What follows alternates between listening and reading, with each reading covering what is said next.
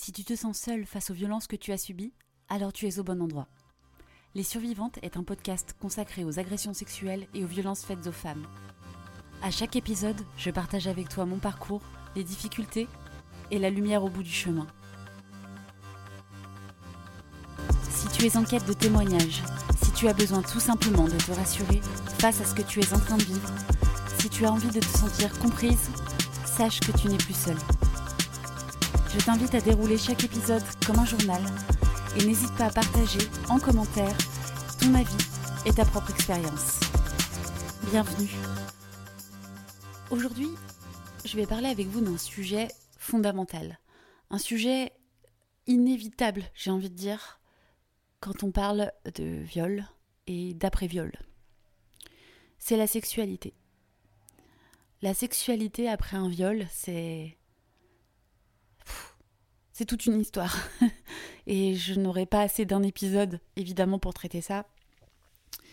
Et je m'attache à trouver des invités qui pourront aussi nous donner un autre éclairage sur la question, parce que je pense que c'est très très important. Pourquoi? Parce que euh, la sexualité fait partie de la vie. Et quand on, a été euh, agressé et que c'est devenu quelque chose de traumatisant, dégradant, salissant, utilisez tout le vocabulaire que vous voulez, eh bien, euh, ça n'est pas si simple de retrouver un équilibre. J'ai pas mal lu sur le sujet et à chaque fois ce que je vois c'est que finalement il va y avoir un peu deux types de comportements qui seraient euh, l'hypersexualité et au contraire euh, l'arrêt quasi total de rapport. Dans les deux cas ça se comprend très aisément et je ne sais pas ce qui se passe au milieu je vais prendre mon cas. Je suis en couple. Euh, j'avais une vie très équilibrée avant que, euh, que mon souvenir revienne.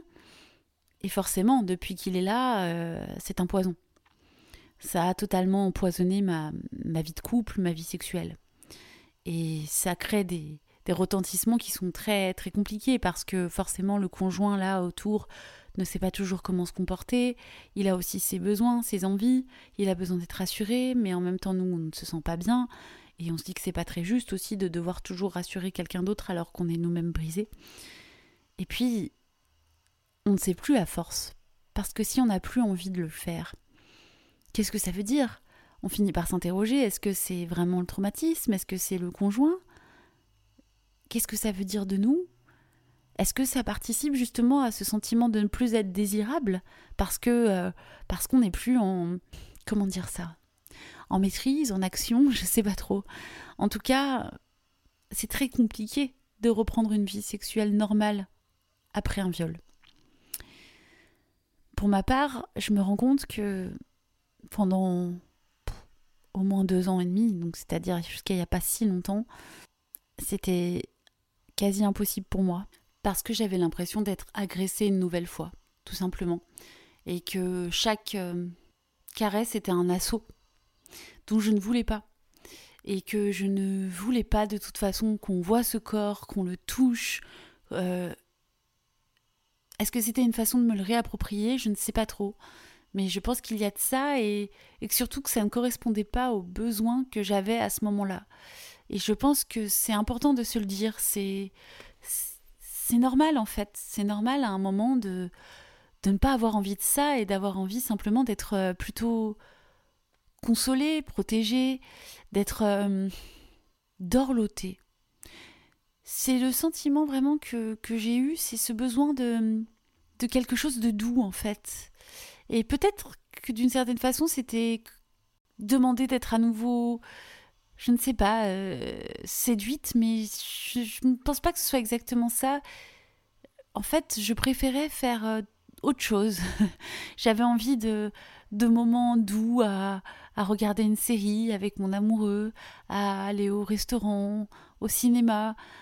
D'autres moments qui, qui n'impliquaient pas ce, ce rapport, ce lien, qui finalement avait perdu tout son sens pour moi parce qu'on était passé de quelque chose de beau et d'amoureux à quelque chose de, de sale et de dégradant.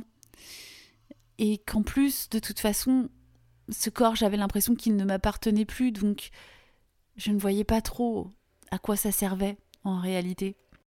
Le problème de ça, c'est que quand la sexualité s'interrompt, mais je pense que c'est la même chose si elle devient complètement exacerbée d'ailleurs, euh, dans les deux cas, ça accentue le sentiment d'anormalité, le sentiment d'être euh, complètement euh, à côté de la plaque ou, pas soi-même, et finalement on, on finit par se mettre une sorte de pression énorme par rapport à ça.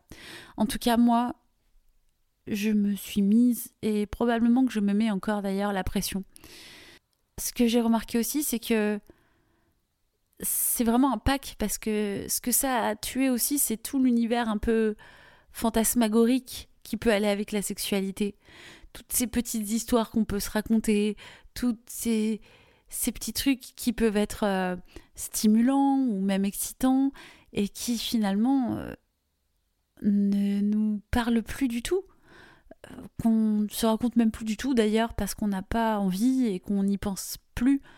Euh, c'est comme si c'était quelque chose qui était sorti de ma vie, qui n'avait aucun intérêt et dont je ne voulais pas entendre parler. Comme je vous le disais dans l'épisode euh, Brûler la robe, je pense que ce, moment, en fait, justement, un petit peu où, où cette robe a été brûlée, où, où j'ai eu le sentiment de reprendre un petit peu le contrôle, et un petit peu, hein, parce que pas totalement, euh, ça m'a quand même aidé à refaire un pas aussi vers, euh, vers moi-même. Et faire un pas vers moi-même, c'est aussi refaire un pas vers, euh, vers ma sexualité.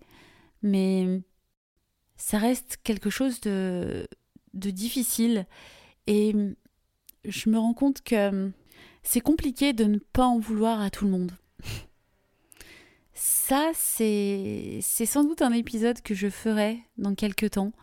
Mais euh, c'est très difficile, malgré tout, de ne pas mettre tous les hommes dans le même panier. De ne pas avoir cette sensation que finalement, il peut nous arriver plein de choses, tout ce qui les intéresse à la fin, c'est qu'on soit dans leur lit. Et bien sûr que c'est une vision complètement erronée et qui fait complètement abstraction de, des sentiments, de l'amour, du désir.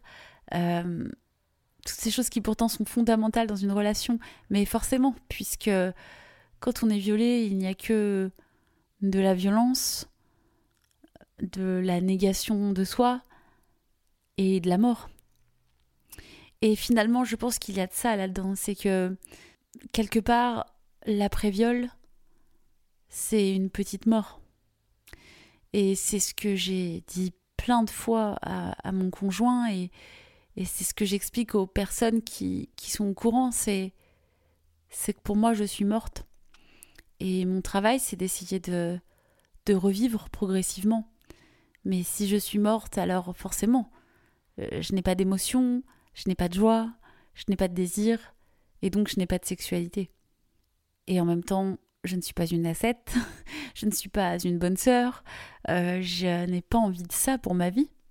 Mais être désirable et être euh, dans la sexualité, c'est aussi être euh, parfois en contrôle, parfois accepter de ne pas l'être, c'est être euh, vulnérable aussi, être totalement à découvert. Et c'est quelque chose qui, qui fait peur quand on a vécu ce qu'on a vécu. C'est quelque chose qui n'est pas simple et je pense qu'il faut il faut l'accueillir en fait. Il faut pas en avoir peur. Il faut pas se, se culpabiliser pour ça. Parce que chaque chose arrive en son temps. Et il y aura un temps pour euh, revivre pleinement le désir, le plaisir. Parce que c'est quand même ça à la base. C'est du plaisir normalement. Et si ça ne l'est plus, si on n'est plus capable de le ressentir ou de le vouloir, il faut pas se forcer. Pourquoi, se faire encore plus de mal? Vous avez le droit, et j'ai le droit. On a le droit de prendre notre temps. On a le droit de, chercher d'abord à, à se réparer, à se plaire à soi, avant de, de s'offrir à nouveau. Quand bien même ce serait à la personne avec qui on partage sa vie. Et ça, c'est. C'est un sacré challenge parce que c'est bien beau à dire, mais la réalité d'une vie de couple, on le sait, c'est pas ça quand bien même on a le meilleur conjoint du monde. Mais il faut communiquer là-dessus, il faut expliquer ce qu'on ressent. il faut être capable de dire à l'autre je t'aime, je sais que tu n'es pas mon agresseur, mais là, quand il se passe telle ou telle chose, eh bien moi je me sens attaquée. Moi j'ai l'impression de revivre ça. Je ne suis pas à l'aise. Je suis pas bien. Et peut-être par contre rester à l'écoute et si une petite fenêtre de, d'envie se présente, eh bien essayer de, de l'exploiter et, et d'en profiter parce que c'est aussi ça qui aidera à se reconstruire avec le temps. Je pense que cette partie de nous et de nos vies fait partie pleinement de la reconstruction. Et c'est probablement une des plus complexes, mais il faut rester à son écoute. Et que, du moins je l'espère, mais je le pense, une des clés, c'est de, de rester attentif. Rester attentif à son corps, rester attentif à, ses envies, et les accueillir si elles se présentent, et, et savoir expliquer pourquoi elles ne sont pas là quand il n'y a plus rien. Je vous laisse réfléchir là-dessus et j'attends vos commentaires.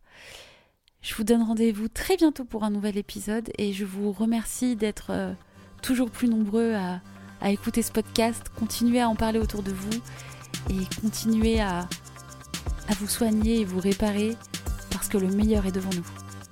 À très vite